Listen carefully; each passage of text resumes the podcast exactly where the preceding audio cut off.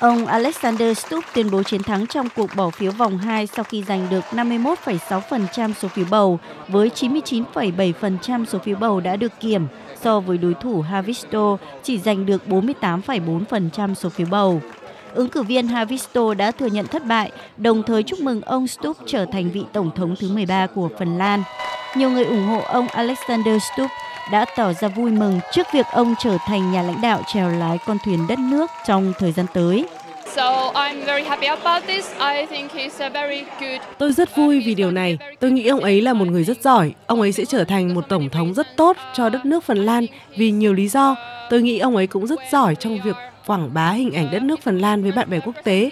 Ông ấy có ý định trở thành lực lượng đoàn kết trong xã hội Phần Lan và ngay cả khi có chiến tranh xảy ra, tôi nghĩ rằng mình cũng sẽ tin tưởng ông ấy.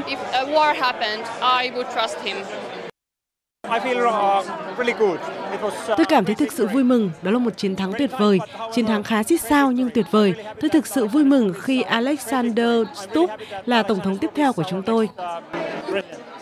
Phát biểu sau khi giành chiến thắng, ông Stubb khẳng định một trong những nhiệm vụ chính của Tổng thống là đảm bảo Phần Lan tham gia thúc đẩy hòa bình và ông sẽ làm điều đó với tư cách là một Tổng thống.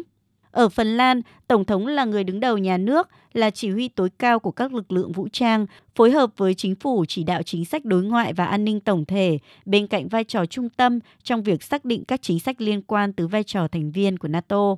Ông Alexander Stubb nhấn mạnh thêm rằng, well, I mean, về chính sách đối ngoại và an ninh, chúng ta giữ lập trường bình tĩnh và tự chủ. Chi tiêu quốc phòng của chúng ta hiện nay trong năm nay là khoảng 2,3% GDP. Chúng ta có một nền phòng thủ rất vững chắc. Chúng ta là thành viên của EU và NATO. Và tất nhiên, chúng ta có một thỏa thuận hợp tác quốc phòng mới với Mỹ. Tất cả những gì tôi có thể nói là các chiến dịch bầu cử ở Phần Lan rất công bằng và bình đẳng. Bối cảnh địa chính trị có nhiều biến động hiện nay ở châu Âu được cho là mối quan tâm chính của Tổng thống Phần Lan đắc cử lần này. Cân bằng mối quan hệ với Nga cũng là một trong những ưu tiên hàng đầu. Theo tờ Politico, ông Stubb là một chính trị gia có quan điểm khá cứng rắn với Nga, quốc gia chia sẻ đường biên giới dài hơn 1.300 km với Phần Lan.